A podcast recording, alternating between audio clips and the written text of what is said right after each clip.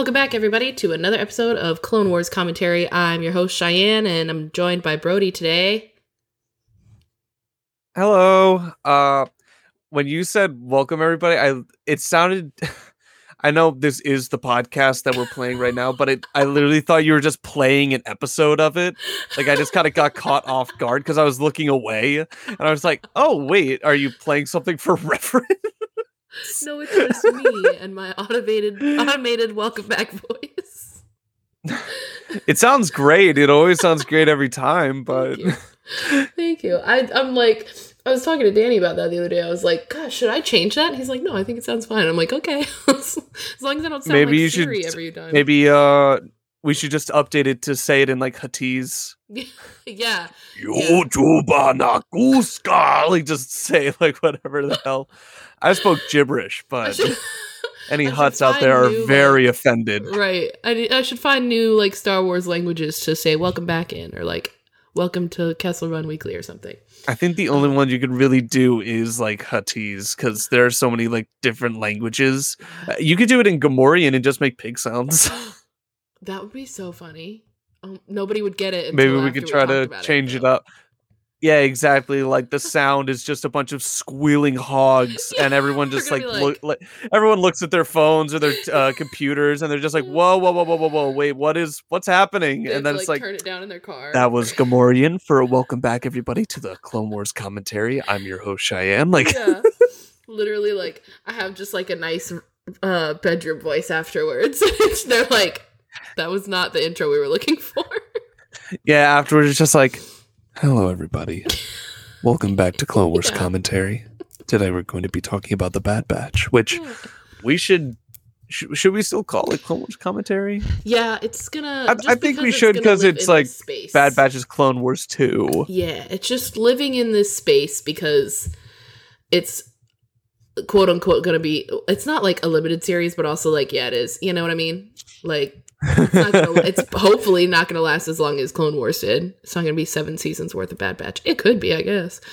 Um, it could be. It just depends like how long they could really not milk it, but just like keep Yeah. the ball rolling. Right, right.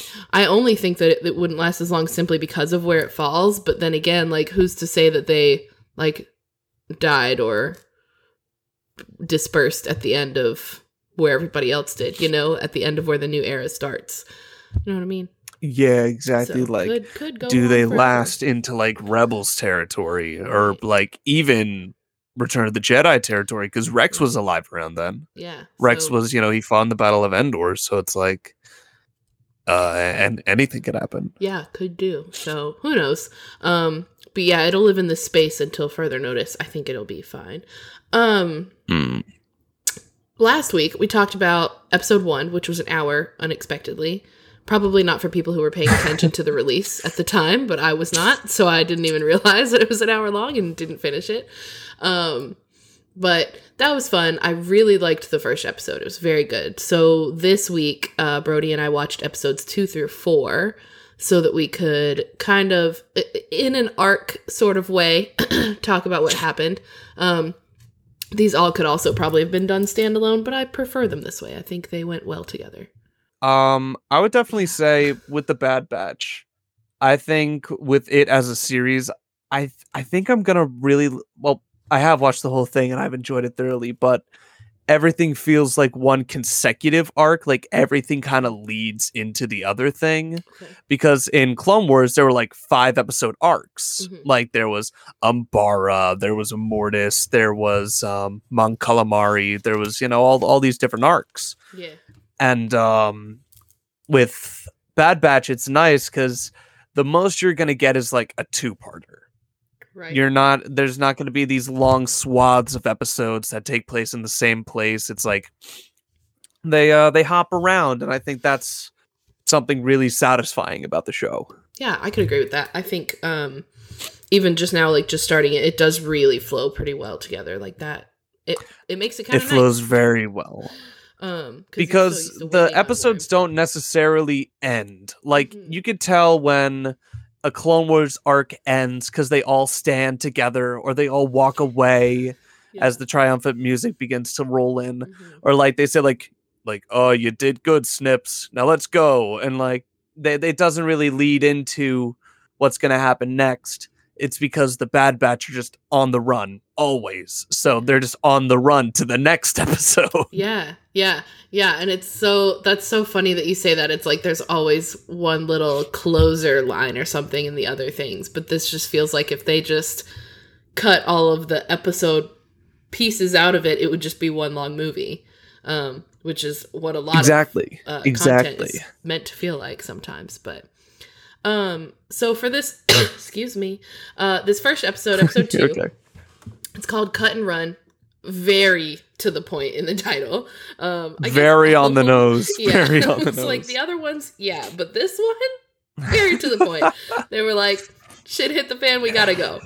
Um, so this is, I think, one of the most impactful moments of this one for me, honestly, uh, was Omega seeing outside for the first time. Yes. It hadn't oh even my hit god, me. so cute. Yeah, Well, she hadn't. I think of of course at this point, you know, it's been it's been like a good half a year now since the Bad Batch has been out, so I feel like people have had the time to watch it, Mhm. but there probably aren't there are probably some that may want a little recap. So Cut and Run begins with uh the uh the Bad Batch coming in to um what's it? They're you know on the run. They just left Camino and they are kind of scrambling. So they're kind of looking for a clone who has been like off the grid hiding this whole time. Mhm. So it's our good old friend Cut Lawquane from Saleucami. Did we have a Mhm. Clone Wars commentary about that yet? I'm pretty sure we have because that was like season two. Yes, because it was when like uh was it Rex and them that went there? I don't remember who, but it was a group Mhm. that went there and was like, "You're a farmer," and he was like, "Yeah." and that was literally the, the You're a farmer? Yeah. Yeah. What of it? Yeah. I'm a farmer. Next question. yeah, that was basically it. Yeah, I think and, we already. and I've got my attractive wife and my beautiful kids. Yeah.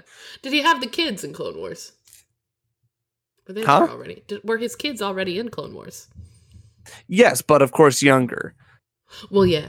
I don't. I don't remember them. I do remember him. I don't remember his kids. Anyways, continue. wow. I'm sorry. I have. Listen, I was So, on the road for months, and I wasn't paying attention to Star No, it's a- so everything that I had is No, gone. It's all gone. It's all right. So, um, they look for uh, Cut Lawquane, but before that, uh, uh, Omega's whole Omega, her whole life was on um the planet Camino. But now, when she finally steps out of the bay doors, Cheyenne, would you like to take the uh take the reins on this? Sure. Yeah. So she, at this point, has never seen like dirt or grass or the sky really from other planets' points of view. Um, and when she like exits out, she kind of like takes that breath of fresh air moment. Um, and realizes that she's about to discover a bunch of new things, but she touches the dirt and she like drops it out of her hands. And I was really, I was waiting for a sand joke. I thought it was gonna be there, and that was kind of a missed opportunity for them. But I do Like doing the thing from like Dune, yeah, like when he like picks up the sand and like sifts it through his fingers. Yeah, and there's just like there's just too many good sand jokes, puns, and opportunities that they missed. but also, I get it because it's also supposed to be a heartfelt moment, and it was because. But it's it? also Wrecker? dirt. Wrecker's like it's dirt. Chill. Or I think I think Tech is like that will be dirt. That- this I was is like, dirt. Somebody said dirt, and I was like, that's rude. I said, let her revel in this, and then they did. I can They, uh, imagine they Wrecker did the same thing. Wrecker like dips his fingers in the dirt. And he's like, "Wow, what is this?" And it's just like, Re- Wrecker, we've been on this mission. We've been on ten missions so far, and we've all, all of them have been with dirt. and then he tries to point out like the different types of dirt. Like he's like, no, this is different like, because Yeah, but this one's more grainy. Yeah. There's a couple more big rocks in it. Yeah. And then Tech is just like, "That would be gravel." Then we are standing on gravel. yeah, literally exactly what would happen. I could just see these little like side memes, side quests that they turn into memes out of everything that you just said. um so she discovers dirt and she realizes it, but then she starts like kicking and playing around in it. And I, for me, that I was like, yes, this is like cute, but also, oh my god, she's never seen the outside before, and she's about to go on a whole mission with them. Holy crap! Um, Yes. and especially like as soon as they like said who they were meeting whenever they did introductions obviously i already knew but for me to try to calculate what happened in clone wars on that in that same area on Saleucami, and then bringing omega into that situation that was already dangerous before um i was like okay well this is too easy for it to just be a stopover obviously you know Hmm. um, and the next thing that happens that I want to ask you about, because again, I don't remember, but Cut and Suu said that Rex passed through literally the day before they got there. Is that something that we would have seen, or is that just like, oh yeah, no, he was already here? you missed it. Did we see So given given the timeline, that would have been right after Ahsoka and Rex got off of the Venator at the end of Clone Mm. Wars. Okay. So that would have to be like literally the day after that because that was Order 66. Unless some time has passed in the first episode, like that might have taken the span of like two or three days Right. after Order 66. But presuming that this is Mhm. within the same week, you Mhm. know, Rex just crashed off the Venator. So maybe he's just kind of getting out there to kind of spread the word Yeah. that it's like, like, oh no, all the clones are betraying the uh, the Jedi. I need to go tell Cut about this. So he goes because Cut, you know, he's off the grid. He has no idea what's going on in the Republic. Yeah. So he comes there and just like, hey, Cut, uh, you know, uh, listen, the new Empire is rising and it's gonna be garbage. Just letting you know, you Get should out get off of here. Do you think that like it's obviously good that Rex did that and obviously Cut does care. Because he's a good friend. But yeah, but do you think that Cut This is going to sound weird, but in like in short, do you think Cut cared to know, you know? Like obviously it's, it's he's going to benefit from it him and his family. But do you think that he like often thought about the other clones or that he was just like he was fine chilling? I think he was just fine on his own. Like he didn't care about the war Right. anymore. It was really like no longer his place to really analyze. You know, he completely separated himself from it. And after like, you know, being on Geonosis during that battle and leaving, I'm sure after that he wanted nothing to do with it because even in the sh- in uh, Clone Wars, he said like sorry. He uh he said that um he was like, I want nothing to do with your war. As soon as you're healed, get out and never come back. Like, you know, he just didn't wanna he didn't want anything to do with the war. And unfortunately the war came to him on Saleucami. Yeah, that's true. Oh, that's true. Yeah, I just I was thinking about that, and I was like, to be fair, like yes, obviously he appreciated it and he wanted to get his family out of there. But if they hadn't ever shown up, he would have just also figured out his way of life with the empire there. Um, so I thought that was interesting to think about, and that he's still there for them, that he still cares about them um, when they do show up, even though he did leave, which is so nice. I mean, Rex is the only other clone, probably one of the only other people who knows about Cut. Because, Mm, you know. Kix, Jesse, they didn't they didn't see him. They did they only saw Suu. They for all they know, Suu lives alone. Oh, that's true. See, mm, knowledge gone. Um, this is no, also- I huh. I've lost all memory of like ge- geography, uh, science classes, algebra gone. God, can I tell you about the Clone Wars? Any Star Wars fact? Uh, just go visit boy, your gee, old high where do I start? like, "Here, this is all that I remember. None of it's from what I learned." From Yeah, you." exactly. This is all I remember, and I just hand him a, a, a sheet of printer paper with nothing on it. Just like, is it is it flipped over? No, no, no, no. That's No. all I remember. No, that's I wrote it down. That's the assignment. um, God, that's you know the TikTok sound that's like, "I had to make room for the tuna" from Invader Zim. you you make reference to uh TikTok all the time, and I'm just like, I never like open the app. I'll open whatever I- people send me. Hate you right now. Like I'll. Oh my god, no! It, it's nothing against TikTok. Like I'm just not a fan of like scrolling through finding the next hot meme. Like, which like that's just personally how I vibe with it.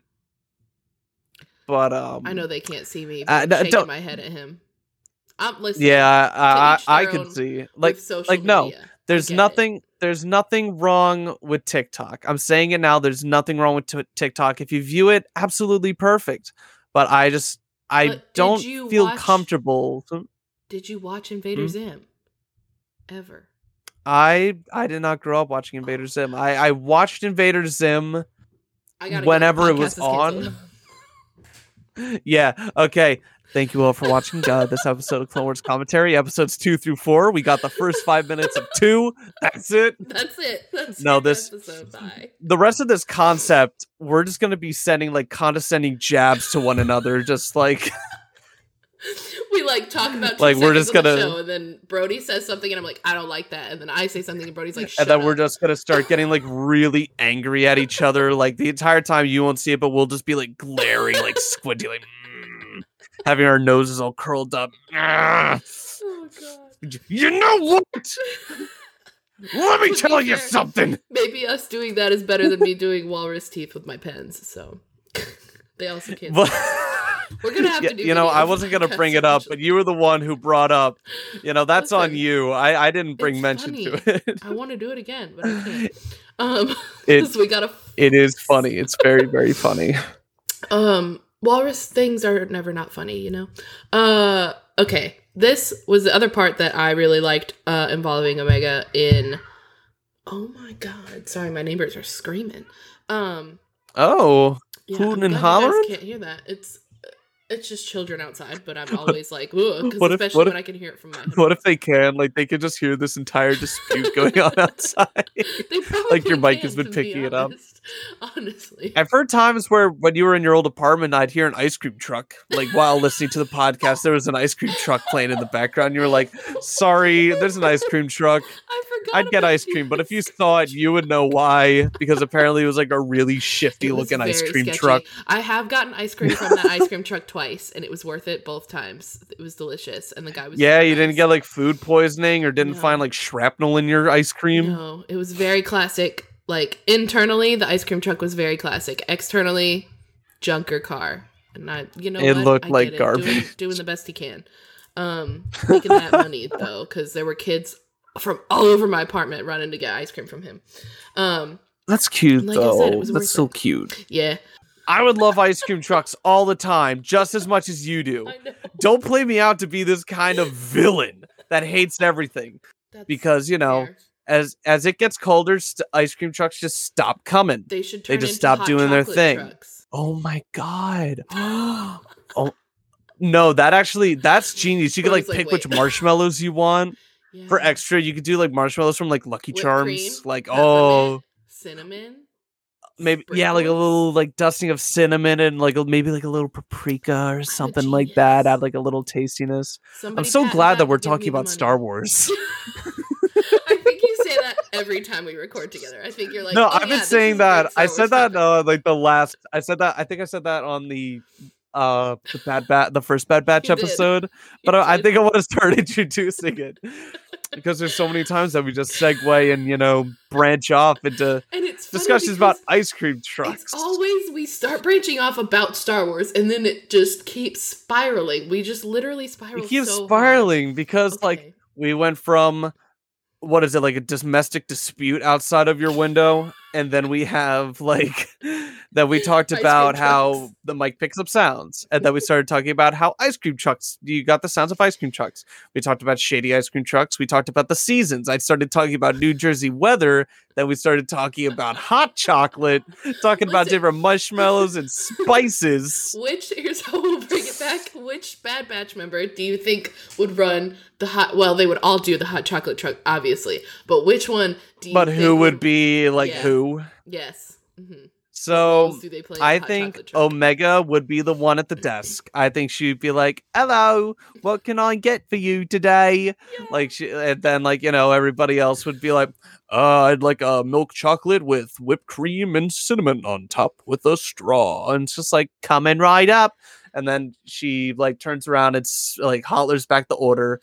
Uh, Tech is the driver and also like the money guy. He counts all the money and Fair. stuff. Good I'd like to say that Echo has developed some kind of uh like co- like coffee makers sli- like you know how coffee makers can make uh hot chocolates. Yes. mhm. He like made that, but something that he could like jab his arm into, so it's like and it starts producing the item. Wrecker's the one holding the drinks, and he brings them down. And Hunter's just standing in the corner, making sure nothing goes wrong. Like he's just outside, standing there with his arms crossed, making sure that Omega doesn't get like, like nothing bad happens. Like no one comes up to the store and complains, like, "Hey, my hot chocolate had." N- n- never mind. Um, have have a great day. You know what? Here, here's some tip. have a great day. Hunter's the hot chocolate b- truck bouncer. I love that. Yeah, the hot truck pimp. Yeah. Wow. Okay. Listen. Perfect segue. And and, and I- I Crosshair's the guy who leaves the bad Yelp reviews. Yeah. by Crosshair. Yeah, we're still he- at the point where I don't like Crosshair very much. So it's not. I don't think it's gonna get much better. that's fair. To be honest, as someone who's watched the series, I'm kind of the same, semi ambivalent to Crosshair. that's fair. I don't really like hate him, don't really love him, but I'm not a fan. Yeah. And you know what? That's usually the goal when stuff like his story turns out the way that it's going. Um. So Yeah, exactly. Speaking of Hunter, though, my favorite moment for him in this first in this first episode of the set, episode two, um, is his first real uh adoptive father moment. Whenever he like Yes. gives Omega the approval to go on her first play date with her friends, um, with Cut and Suu's children. Every sing every single one of these uh Bad Batch topics that I wrote down in notes, each one has Hunter's dad instincts.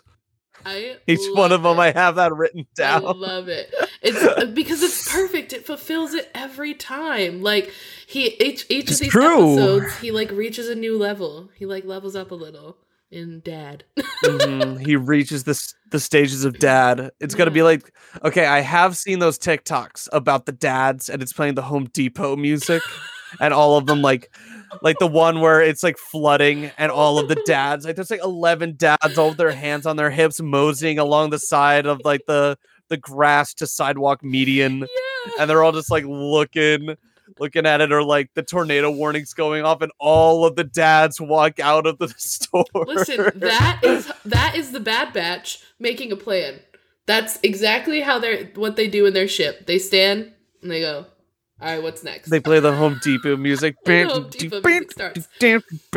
It starts as Tech fit, like starts talking about his new invention or something. That's literally it. Um, remind me what happens The new almond basically, deca chainsaw. basically between the play date and the the the rat thing that scratched Padme's back. I don't remember the name. Nexu. That. that the We had a we had a big discussion about. Nexu in Don't- um in the food podcast don't don't um, listen. where our good You're friends uh bro where our friends Brode and Sheed, they uh the Troigs that we know and love very well. They uh they took they they hosted that podcast. I'm never gonna let it die, Cheyenne. I'm never gonna let it die. Broden Sheed has a special place What in my heart forever. A they? ch- what did we say? Troigs. They were they were Troigs. They were the two-headed nerds. Yeah. Oh my god, are you kidding me? And they- That's and they so had- funny. And and we said how they fight like they how giraffes fight by whacking their necks together. We like, gotta get an artist to do that. We whoa." gotta commission somebody to draw us like that. That is like so, so, some of that it's like an art that shows a full body and then like an action shot and then them talking like me playing on the phone or or like uh Brode Me playing on the phone. No, I would love to get someone to do some fan art. Calling all Kessel Run Weekly fans, uh, if you want to shout out on our Twitter, Please, I'll pay you. I will pay you. Well, we'll pay we'll pay you an exposure. I pay artists. yeah, we don't have that kind of. no, I I know a lot of artist friends, and that's their Me least too. favorite thing. Shout out to all my artist friends out there. Uh, I love you. And you, you're doing great. Yeah, and you deserve money, more money than people say. Um, so between the play date and then the Nexu, and then the being somewhat not not a bad father, just like an unknowing jumping too too soon. He's a star. He's a he's the a starting father. Yeah, he's a he's new like, father. Oh my god, are He you hasn't okay? He's, experienced like, this so mad, but before. also like mad because of his worry. He's like- doesn't know how to express. like you could have been killed out there. Yeah. You could have been messed up, and then cut his like experienced veteran dad. He's just like. "Hey, you okay? You're all right. Nothing's gonna hurt you. Come here." Like picks her up over like his shoulder, and it's just like, "There, It's there." you're And they're like, right. is she okay? need to Or lay is like, you all right, kid? Oh, that's so funny. like. "You all right kid and she doesn't it was so like i got so emotional when i saw her like get really scared because it's like how often did she get scared on She's never had a camino that's such like a safe and controlled environment the only time i think she'd be scared is during the uh battle of camino during the clone Controlled environment is such a good way to phrase that. Yeah, it is. because like it's it's a lab it's a science facility nothing Yeah. happens on camino except Chill. science It's and then the middle of a occasional invasion. Yeah, but like that place, it's still standing, so you know it's been built specifically to counteract, you know, massive waves. Yeah, or storms or never had a anything like that, like- it could be dangerous. Um, I wonder if she would ever get anxious in a hurricane. Like, probably not, because her planet is a hurricane. yeah, yeah. Um, so between Life is like a hurricane here on Camino.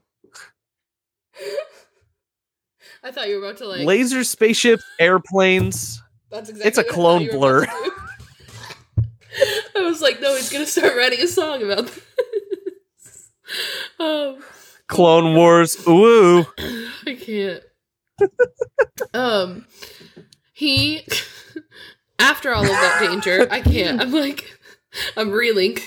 Um, after all of that danger, and he's like basically doubting himself, but taking it out on the situation. He tries to send Omega with Cut and Suu and their family. I'm sorry, I can't remember her kid, their kids' names. I think one of them's name is Jack. Uh, I I wrote them down. It's um, uh, Sh- Shaya and Jack. Shaya and Jack.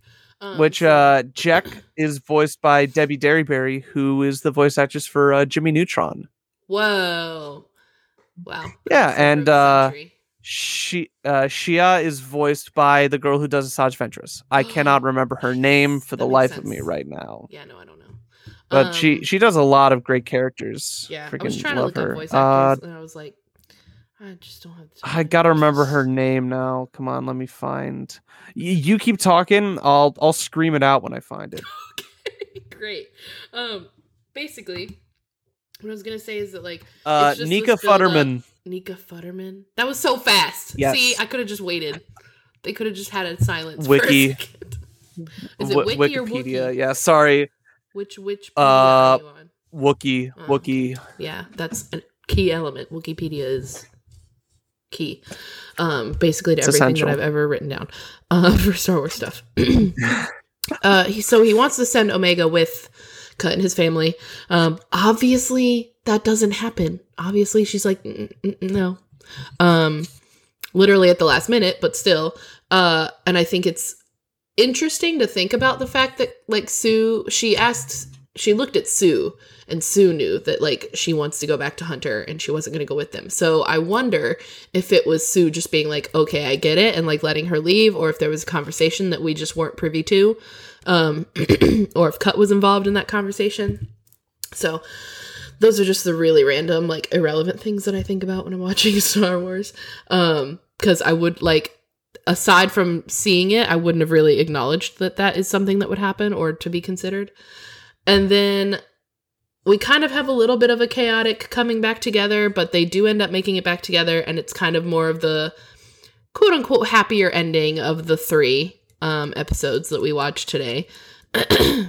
well, Um, second but happiest before we continue, while we were still talking about the Lawquanes, Mm-hmm. um, in the Clone Wars, when we did get to see um, Shea or Shea, Shea, I don't know. I, I don't, I don't remember. I don't know how you freaking Yeah. pronounce that. S. H A. E E A H, Shea. Mhm. But she had like. What is it? Is it called vertigo? With when you have like the Vitiligo? vertigo, Vitiligo. ver, VI. vitiligo. Mhm. I I said it wrong. she essentially had that she essentially had that in the beginning where she had a more skit like human skin tone like or clone skin tone Mhm. face but in Bad Batch, it's definitely blued over. Like Mm, her face is definitely a lot more blue now. So it makes me think like was that just something that grew? Was it something that faded away after a while? Like it, it makes it makes you wonder what uh what happened. Oh, that is interesting. Ooh, huh. I don't know. Does it say that she has vitiligo? It doesn't say anywhere on the Wikipedia that she has anything. Interesting. Yeah, I wonder why. I think is. maybe it is because she sh- is a should, that human be- Twi'lek hybrid. Yeah, but that should they they should make that canon that she has vitiligo because that is nice. Um, And that's good rep. yeah, we love good rep. We've never said good rep like that, but that is very funny, and we do love good rep. Like Adam Driver with the good soup, just like good rep. Good soup. Yeah. Oh god, that's that clip is so funny. Um, the moment I think that lives with me the hardest in this that is not relevant to character development is Wrecker curling a gonk droid. that for me the best moment of humor in this whole episode maybe in all three of these episodes is he's straight chilling in the chair and he's just curling the gonk droid not making a sound gonk droid's just kind of gonking every now and then. Nobody's nobody's glancing at him. Nobody's even giving it a second thought. He's literally just like okay this is it. This is what i do when we travel. Um in that one they had to basically get out um i know we talked about it already the empire showing up. They basically had to get uh i can't remember what kind of codes they're called but they had to get codes to get off the planet. They were to help cut his family um but they were like no we got to just like get out of here with people that aren't wanted so that we can actually get somewhere safe. Um and then the bad batch also needed to get out of there but their ship is kind of going to poop for lack of a better word which leads us into episode three. Do you have any more thoughts on episode two before we move to episode three? Uh, a few things actually. All right, Um, bring it on. I thought I sorry keep coughing I thought I almost erased all of my topics. I thought I I thought I did. I because I opened up my thing and it was all blank, Mhm. and I was like, "Oh my god." Oh my god. So I just got really scared, but now I just opened up a new one. So um I think a few important moments is after, you know, Omega got scared. She like took the little head uh necklace thing, like the thing on her forehead and Mhm. held it to her chest and like started like sobbing a little. What do you think that is? Like what do you think like how did you perceive that? Um, I honestly barely remember that. So what I would say is, um, if if she's clinging to that, it's probably a symbolism of her role um, at on Kamino um, within the cloning facility. So it's probably just her coming to terms with the fact that she's not there anymore and that she might be separated from the the life that she thought she was meant to live. Um, Maybe she's like missing Nala Se because Nala Se also had the same thing on her head, so it might be like, oh, that's the scientist division. yeah, and like not knowing thing. her her role really. Like she is a kid, and while her Hmm. mind isn't always a kid because she wasn't raised that way, like she still is like, I don't even know what I'm supposed to do here, you know. And that is one thing that she does know how to do is her job at the cloning facility. So that's probably it. And then um one more topic I'd like to bring up is this episode kind of gives you an introduction on how the empire is taking, you know, like starting to change things from like the republic to the new empire, eh, including chain codes. Mm, that's what it was. What do you think about the chain codes? I think it's dumb. Pr- pretty much Um, it's just them so it's just them pretty much creating social security numbers. Yeah, I think it's weird.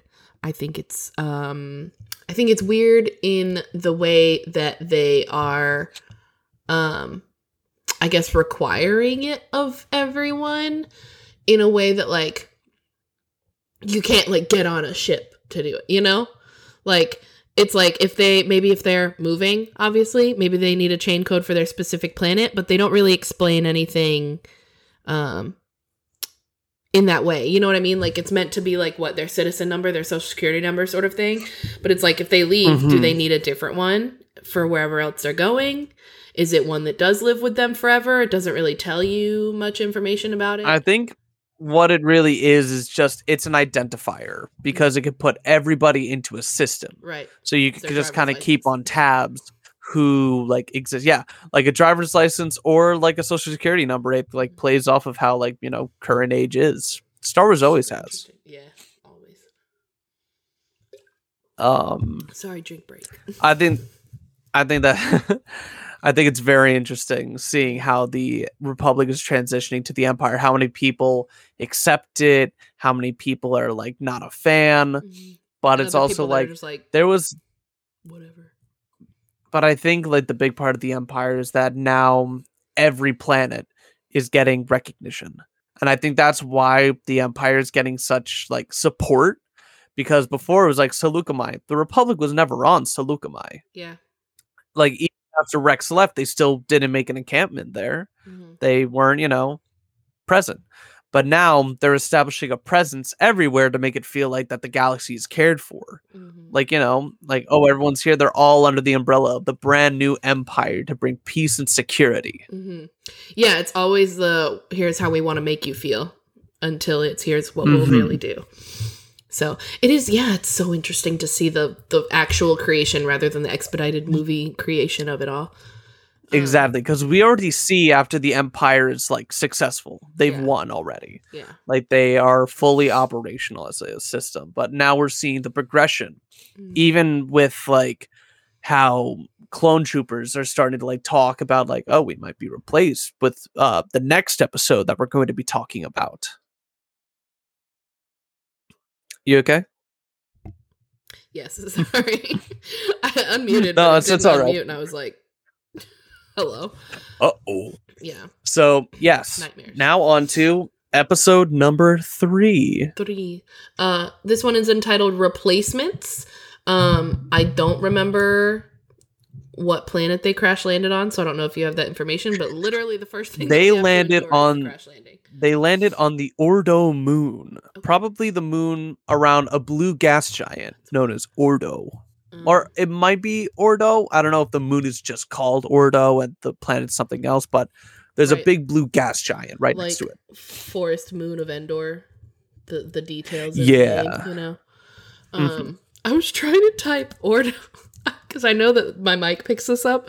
I was trying to type Ordo Moon, uh, dragon, and it kept try typing Ordo poo because I couldn't see my keyboard. Nice. It's fine. Uh, not what I Um, wanted, but I got it. so the way this episode begins is after you know the bad batch left the planet they um they got attacked because we didn't even explain in the episode they had to fabricate chain codes to get Cut Lawquane off the planet because he wanted to go somewhere else and um Oh yeah, they, they had a whole mission where they fabricated chain codes.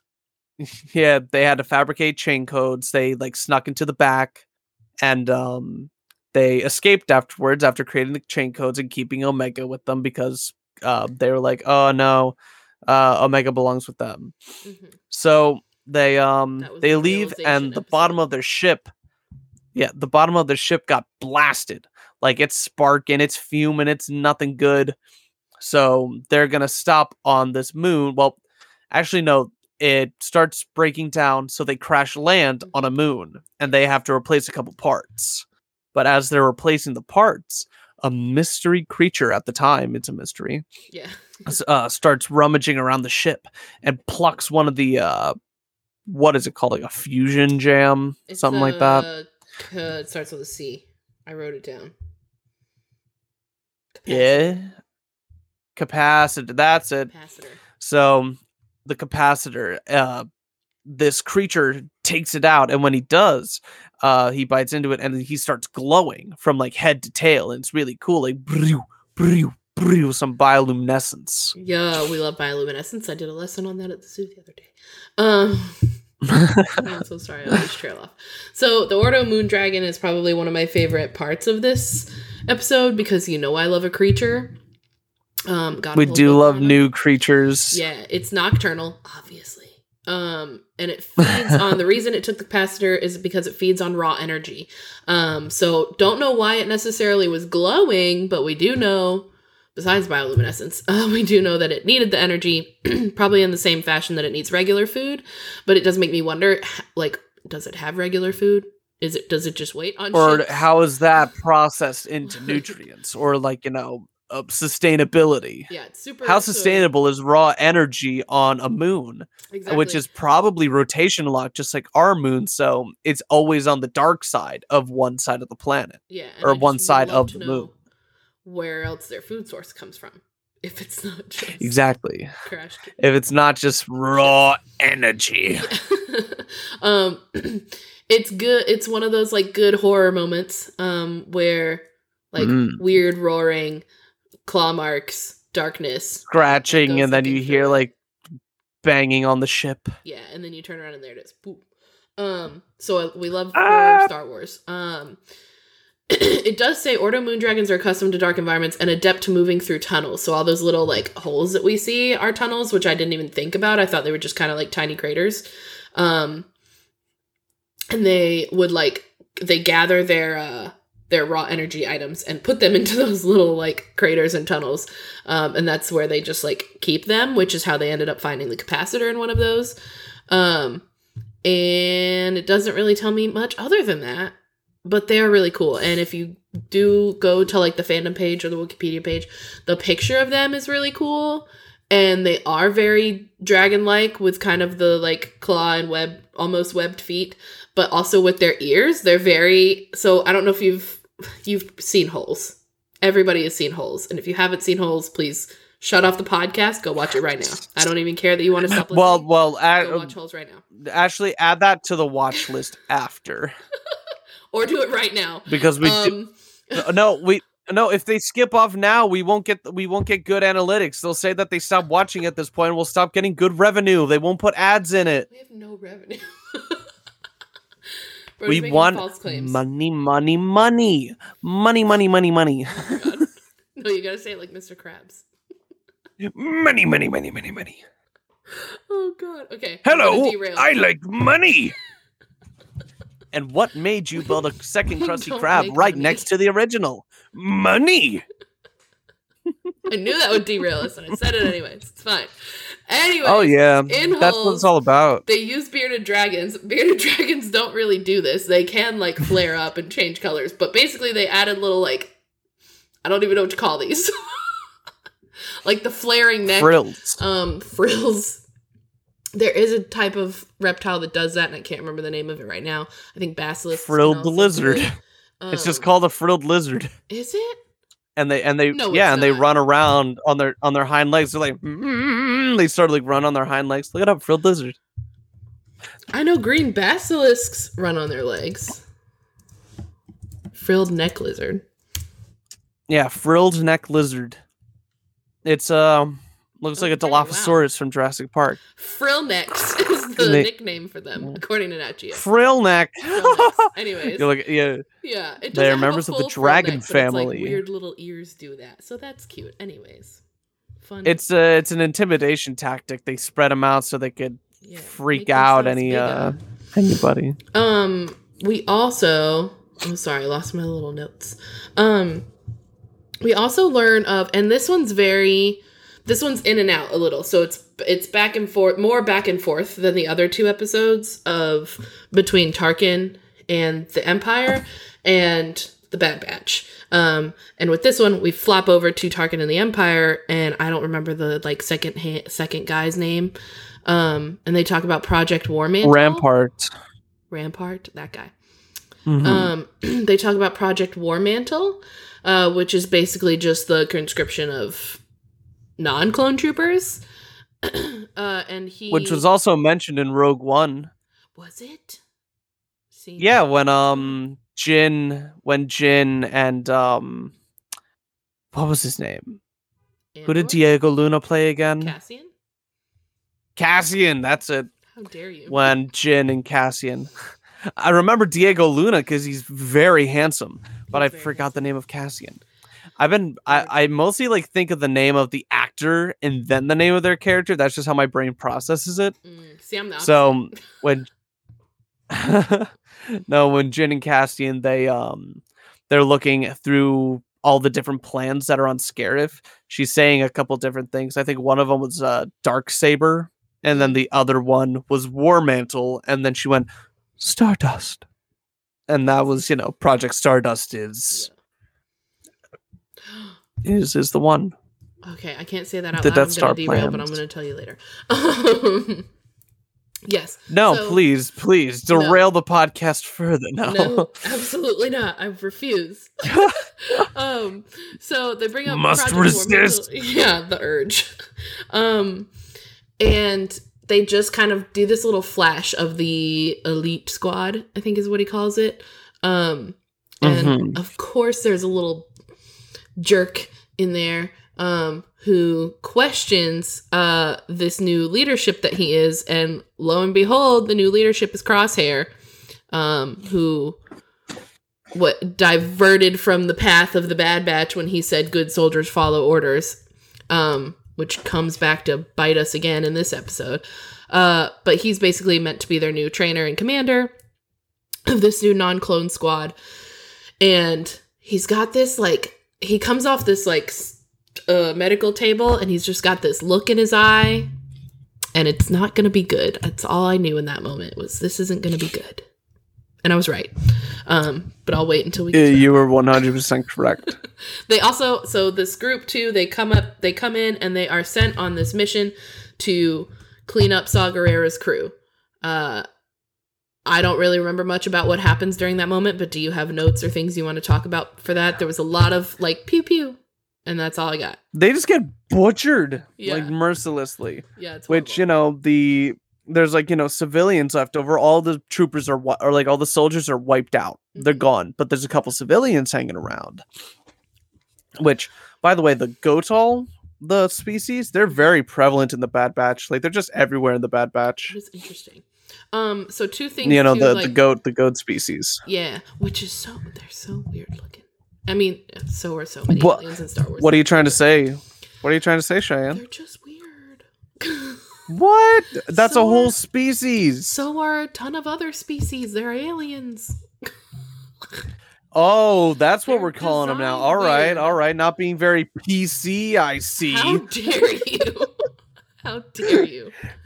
How Um, dare I? How No. dare you? How dare you treat me like this? Um, you know what I meant. It's so does everybody unfair. else. um, so the two moments that stuck out with me for this is, um, I'll kind of jump back and then jump ahead. So after they, after they get their assignment, I don't remember what uh, Kaminoan walks out, but she she walks out of the room and like kind of just like looks almost like disgusted or disappointed in a way um but upset in any way uh in a more broad term upset in a way. And i'm wondering if she's upset because of the money? Like okay so now you're not going to get clones from us so now we're losing a bunch of money and time and resources that we've done building up this army for you? Or if this is like the first little bit because in the po- in the politics of Clone Wars, Kamino kind of sides on the side of the separatists, but maintains their balance between the two for a while, and um, like stays relevant in the Republic and in, the politics of the Republic. Um, but then, Well, and I think I don't think they were really like aligned with the separatists. Like they were for commission, and they were Mhm. currently being commissioned by the Republic. I'm sure if the um, like separatists came, there would be some kind of like like oh, if you start working for the separatists, the Republic will pull back. So I don't think they directly serve them, but it was definitely for sure that um the Kaminoans were a financially corrupt business that really profited off of the war. Like you get to see that in that one episode of um Clone Wars Mhm. Remember where you know it's like the but I remember corruption. I think we we might have both reviewed it. No. We definitely already did it, but I don't remember like who they were who they were siding with in that argument. Basically, I remember it was them and another. planet, they and they were they were they like toward the separatists. The other they were i don't think they were leaning toward the separatists i think they just were corrupt they they were they the were bad other- guys but not separate the other planet themselves was not they weren't a Oh. separatist they had an office in the, in the senate um but they were like starting to side with them and that's why padme went to meet with them. Because i remember a meeting Oh, okay. between the three. I don't remember what planet it was so. because that information probably Rodia. Maybe. With Ooh, yeah maybe it was that. I don't know. Somebody else that, that was the one where jar jar like people mistook jar jar for a jedi Yes and no. It was definitely around that same. Like mo- there were multiple arcs involving that, kind of with like two different storylines, um, and one of them involving Kamino.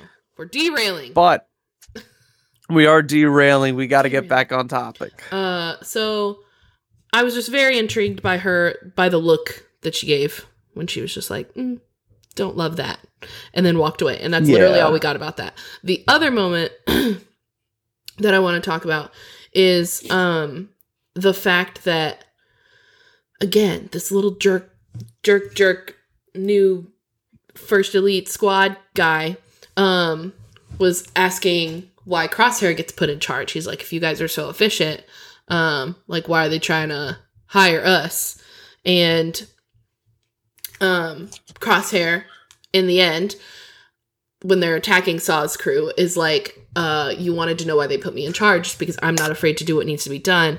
Good soldiers follow orders like i said came back for us again. Um but the scene itself him killing the a civilian or somebody uh and then the camera facing the elite squad and his orders to kill the rest of them was very reminiscent of first order for me. Um literally one of the Mm. first scenes we ever see of the first order is them slaughtering a whole village. Um and so that was very just hit me pretty hard. Yeah like when i think about that it's just like crosshair knew what had to be done. He fulfilled the mission. And i think that's where the clones were like good at their job because they didn't really have human error. Because you know humans have like mercy but crosshair was literally programmed to not have mercy. Yeah. And he just like he was just like good soldiers follow orders. I follow orders. I'm a good soldier. I'm a good boy. And i'm in charge. so mm-hmm. and i'm in charge so shut up. I, I'd, I'd like i'd like to think that crosshair thinks to himself like i'm a good boy i'm a He i'm a probably good good boy He probably thinks he's so smart and he sucks. Anyways, um, but like in an was gonna be innocent cool, way like he's upset. like i'm such a good little boy yeah, he's a lit- he's a little lad. Um, bald, but little. uh, berries and cream berries and cream i'm a little lad who loves berries and cream you are gonna like he's all like haunt our listeners with that. that was terrifying. Oh my god. Okay, I don't remember what else happens in this, so there are things that I'm probably skipping over that I will depend on you for because the last thing that I remember is the ending of the episode when they give her a bedroom, when they give Omega a bedroom. So that's so the most heartfelt moment in this episode, and it's also one of my favorite. What a precious little bean. Everything that happens to her, I'm so excited for, even if it's Oh, bad, because and- character development. I think we did mention this in a former podcast how we Mhm. did love um Wrecker's Lula doll and how that is in her how that's in her room too. On uh Disney Plus Day, they made it available on the uh, on the Shop Disney store. You can get a Lula. That's cute. Which, um, You know, I might just need to invest. I think it's like forty dollars, so I'm just gonna be like, do uh, it. Just do it. No I should, hit the but buy like- button. But like, should I? to like morally. More. All right. Well, Add to cart. while we get on to episode four, I'm going to shop Disney. Yeah. um, I think you could buy like a version of that Lula doll too. It wasn't it wasn't his, but there definitely was one in Batuu before. Um There was one in Batuu. Yeah. Different one. was it oh I can't remember her name. The little the little Twi'lek that they rescued.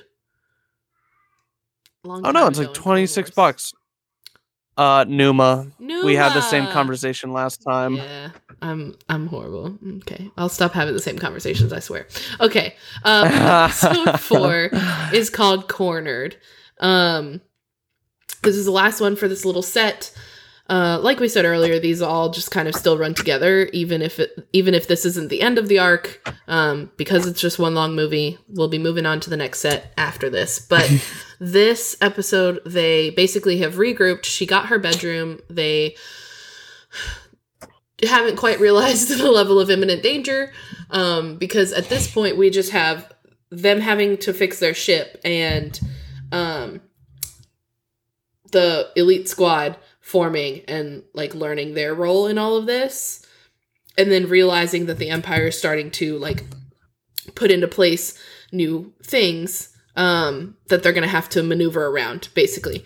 Uh and part of that is like tech's job figuring out how to do that. So with that in mind they are heading for some repairs and they end up finding pantora for hiding out and regrouping.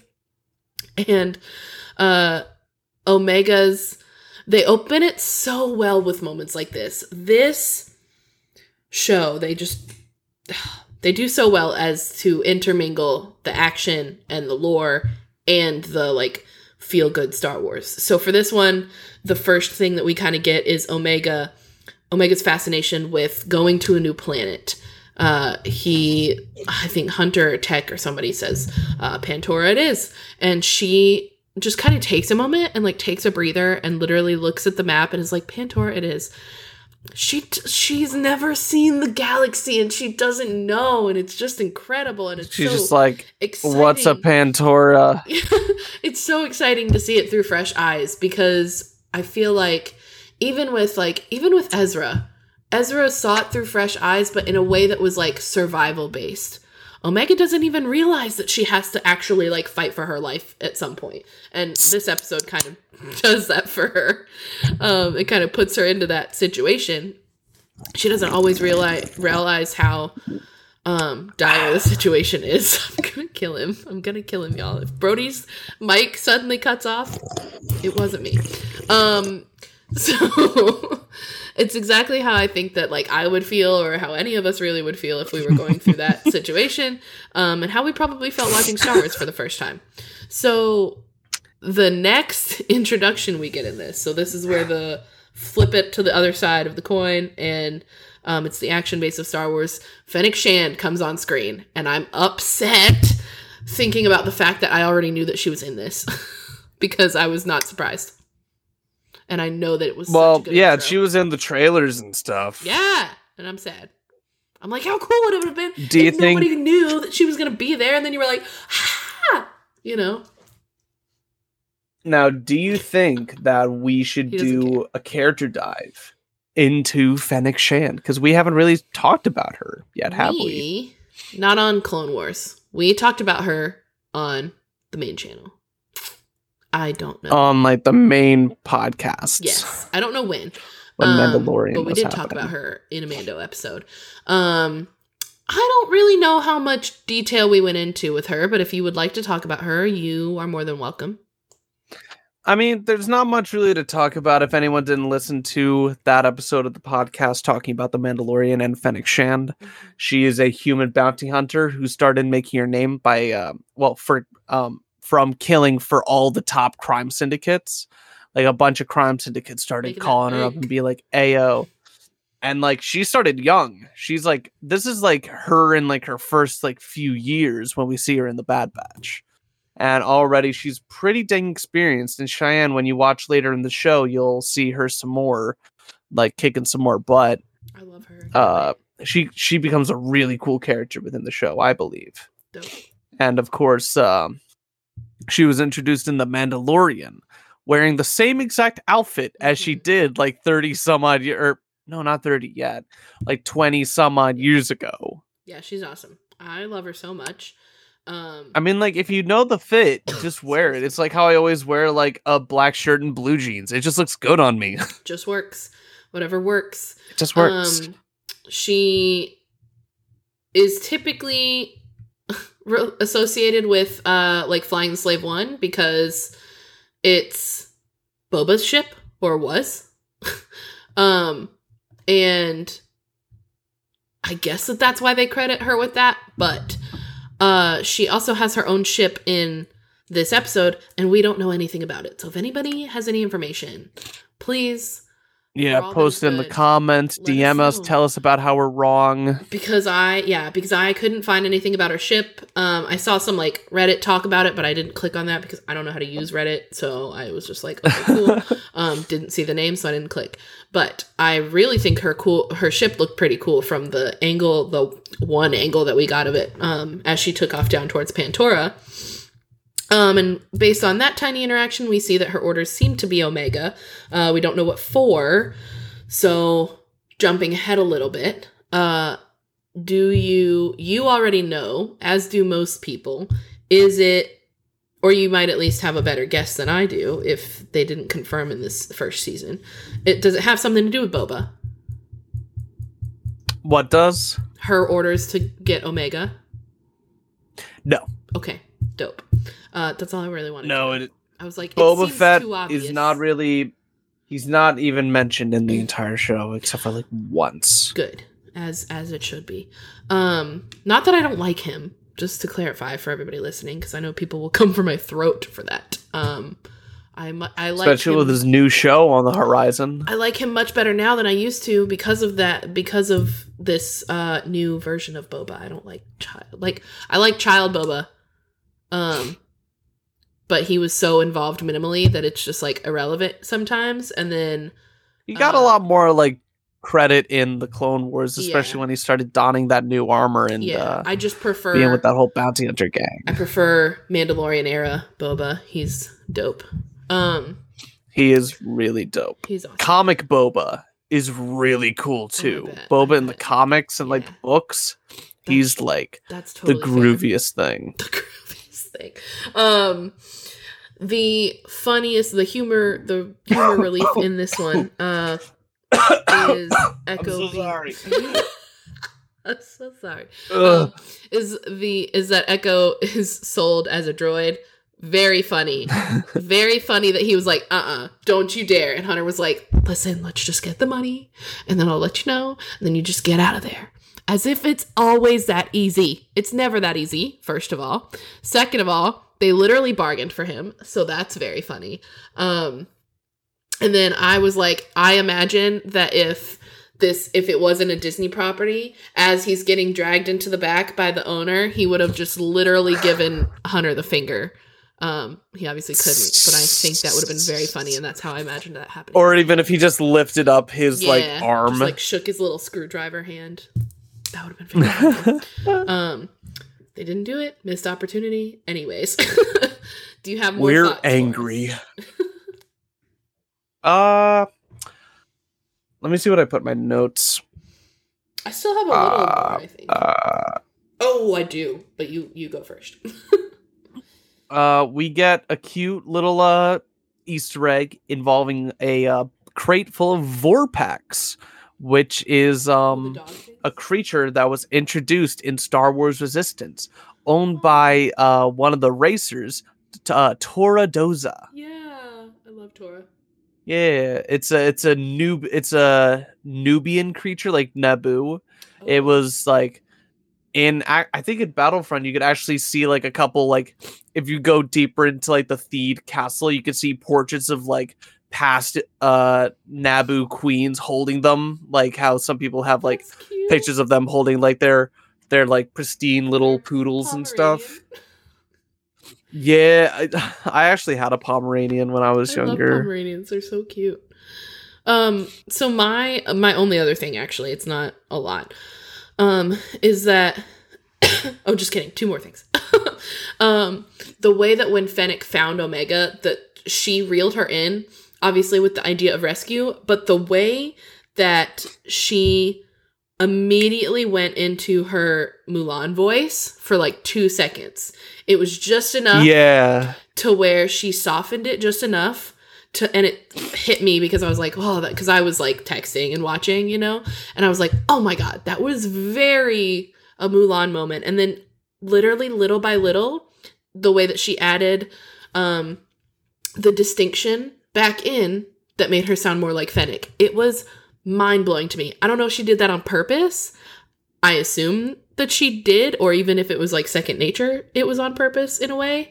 Um, but I thought that that was incredible, and I love her a lot. Um, as a voice actor and an actress in general, she's been around for doing stuff forever. Uh, and Mulan is one of my faves. And then the only other thing was I love a I love a reimagination of the Coruscant flying car chase scene. like that for me, I love that every single time it happens, no matter how they do it. I love the sounds that those their little yeah, and like they made the same sounds too, like the like. yeah, it's incredible, and I love it so much. That's one of my favorite scenes. It made me very nostalgic. Yeah. So, Which can we also mention that um that Pantora has like very Russian architecture, like for their uh rooftops, like Yeah, you know the one like. Russian palace, how it has like the and it's, swirly Mhm. tops. Yeah, Pantora has a lot of those. Mhm.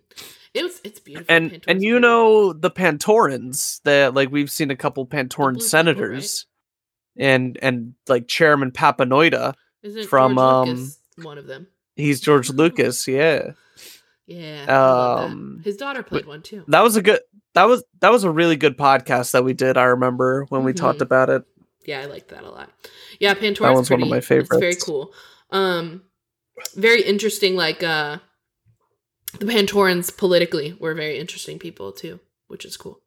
Yeah, very very fascinating political species. Yeah, Probably because they're just blue humans. yeah, that too. Um, okay, so I have a few questions to kind of close us out. Do you have anything before I do those? Be my guest. All right. So, based on these three episodes, how would you rate the action level out of 10? Out of all three episodes, Yes. hmm. I would say I'd give it like a 6.5. Like consecutively because episode two had like very little action. There was like a shootout, and there was like the Nexu trying to get Omega, but that was like not a lot. Um, episode three didn't have a lot of action except for like the massacre of Saw Gerrera's group, Mhm. which you know, brief and not very like not as crazy. I don't think, but the action in the like the last episode we saw them like jumping from cart to cart dangling off of like things there was um how fennec actually beat wrecker like instantly yeah. that that that's a little that's a little crazy It was awesome. So, like that's a that's a tough pill for me to swallow which is fair. Totally fair. Um character development. We don't get like a ton in this. well we we get a decent amount we see wrecker slowly becoming like a, a dad Mhm. eventually he's gonna start getting like the the beer belly and everything um so we see that kind of character progression. We see wrecker hit his head and you know that kind of like continues within the next couple of episodes. He hits his head he's like ow ow ow It's, like, he just keeps getting like exactly. And i'm pretty sure that's why he got knocked out so easily too because he was still kind of suffering from a head injury. Oh, that's fair. That's totally fair. Um because I feel like if it was Fennec and Wrecker, Fennec wouldn't win as easily. But if since Wrecker did have a head injury, I think yeah. that contributed to yeah. a bit. She's definitely more agile, but he's also just like he's smart, even though he's he's smart in uh battle tactics. Muscle. Muscle battle tactics. Um do the you the brain is a muscle. That's that is true. Um, is it? Yeah. No. Is it? Yes, I'm Wow. pretty sure. It, like technically, I'm not. like because there's muscles in the brain. that wrinkle up. Hold on, wait. Does the brain have muscles? has neurons. Ew. That's me. Bless you. has neurons. Uh oh wait no. As it turns out, your brain isn't actually a muscle. Your brain, on the other hand, is a three-pound organ made up of soft tissue called gray matter and white matter, which contain neurons and other cells that help maintain these neurons. I'm smart. Okay, I take back what I said. I'm not dumb. Wow, a brain is three pounds. That's insane. I've um, heard I've heard people say it's just like oh, or or like it's the trope that's like, oh, you're not very strong at all. You're a wimpy nerd, and then it's just like, oh, well, I exercise my brain. It's the strongest muscle of them all. And It's like lot. my brain is a much stronger muscle than your brains. like some kind of garbage like that. You're like, But I guess uh, if they were so smart, they would have known that. Uh, they would have known that um, the muscle, uh, the brain isn't a muscle. Sorry, that was so funny. Oh god. They wouldn't know. Just played into it. It's fine. Um, so this one, I'm very proud of this, even though it's kind of horrible. Also, so you know how people say mouthfeel when they're talking about food. I want to know your that that reminds me of Bob's Burgers. But Yeah. yes, yeah. So I want to know your Star what about feel. what How- about mouthfeel? I don't like. I don't like how Mouthfeel. like how is this gonna segue? I just said it. You got. How is the Star Wars feel of these of these episodes? It's like you know, you didn't have to bring out mouth mouthfeel. You could have said like how Star. Warsy is this. It's You could have said how Star Warsy is this. Star You didn't have to say. I want Do to. you know about mouthfeel? I want to say Star Wars feel. It's like mouthfeel, but with Okay. Star Wars. You can Let call it me have this, Starfield. Brody. I'll I'll let you I'll let you I'll let this one slide. But next time you bring up Starfield to me, I'm I'm gonna I'm gonna feel a little upset. If Uh, you're gonna ruin it, I'm not gonna like it anymore.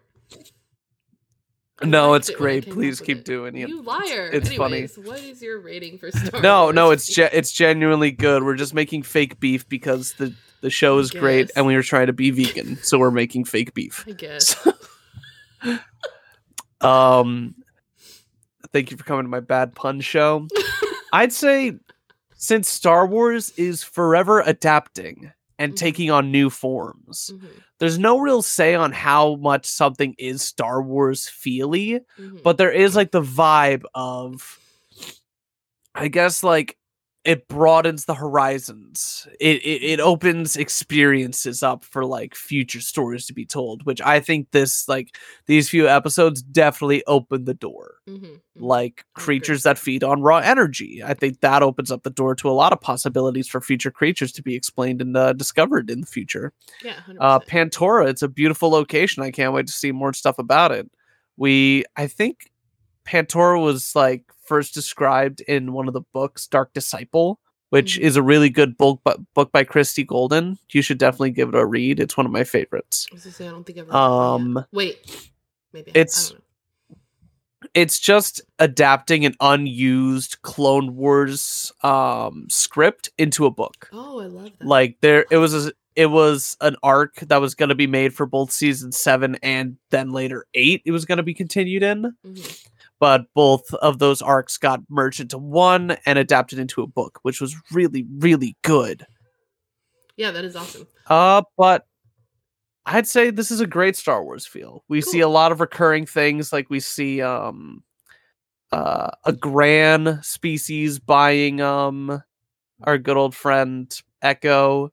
We see um a Sullustan being like the the guy who checks in their ship we see we see a lot of things and of course the pantorans which are you know a remnant of clone wars we weren't really introduced to pantorans until clone wars we've Yeah. seen them but we never really learned as much Yeah. Uh, and the last one, artistry and music. How do you feel about the art and the music of this? I wasn't really paying attention to the music very much until now, honestly. yeah same you know it's like it's it's clone wars music essentially you know Mhm. you, you hear some good jams good action vibes the the music always ascends the moment even if you don't recognize or can't hum the tune Mm-hmm. music is always such a big amplifier to what is going on 100%. as if you weren't already sold enough in the great like animation Yeah. the music is going to help you like vibe with it it. Yeah. Yeah. For me, um, the reason that I thought of asking that too is because like I always love I love the very classic pan of the ship down to the planet or pan of the ship coming up from the planet. I love that. yes Every time, no matter what. So I was thinking That is so Star like, Oh, the music and the yeah, it's very Star Wars. So I love those moments. Uh, ten out of ten for Bad Batch for that. That's it for now.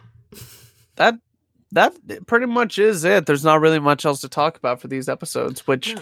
Great episodes. Yeah, yeah. I really I do really like the show. I wish that I had more passion of just binging it. um, but if I do that now, I'll forget literally everything that happened by the time we need to record. So we will Exactly. It's best to I mean, honestly, I've forgotten the episodes Yeah. until we rewatch them. Yeah. That's usually how I go. I have a basic knowledge, but it's best to really watch and Yeah. understand. Just even if there's like a tiny moment, like literally the look on the the Kaminoan's face, I was like, okay, like that I probably would have not remembered if I had watched this a while back. So um I mean, I just watched it and I have no idea what you're talking about. So, God, Brody. I'm just kidding.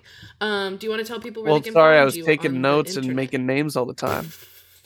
Uh, you could find me at uh Broadster underscore gaming on Twitter and uh Twitch. I'm uh, hopefully going to be streaming soon. I know I said that last podcast, which we recorded like a month ago almost, but uh, I haven't done anything.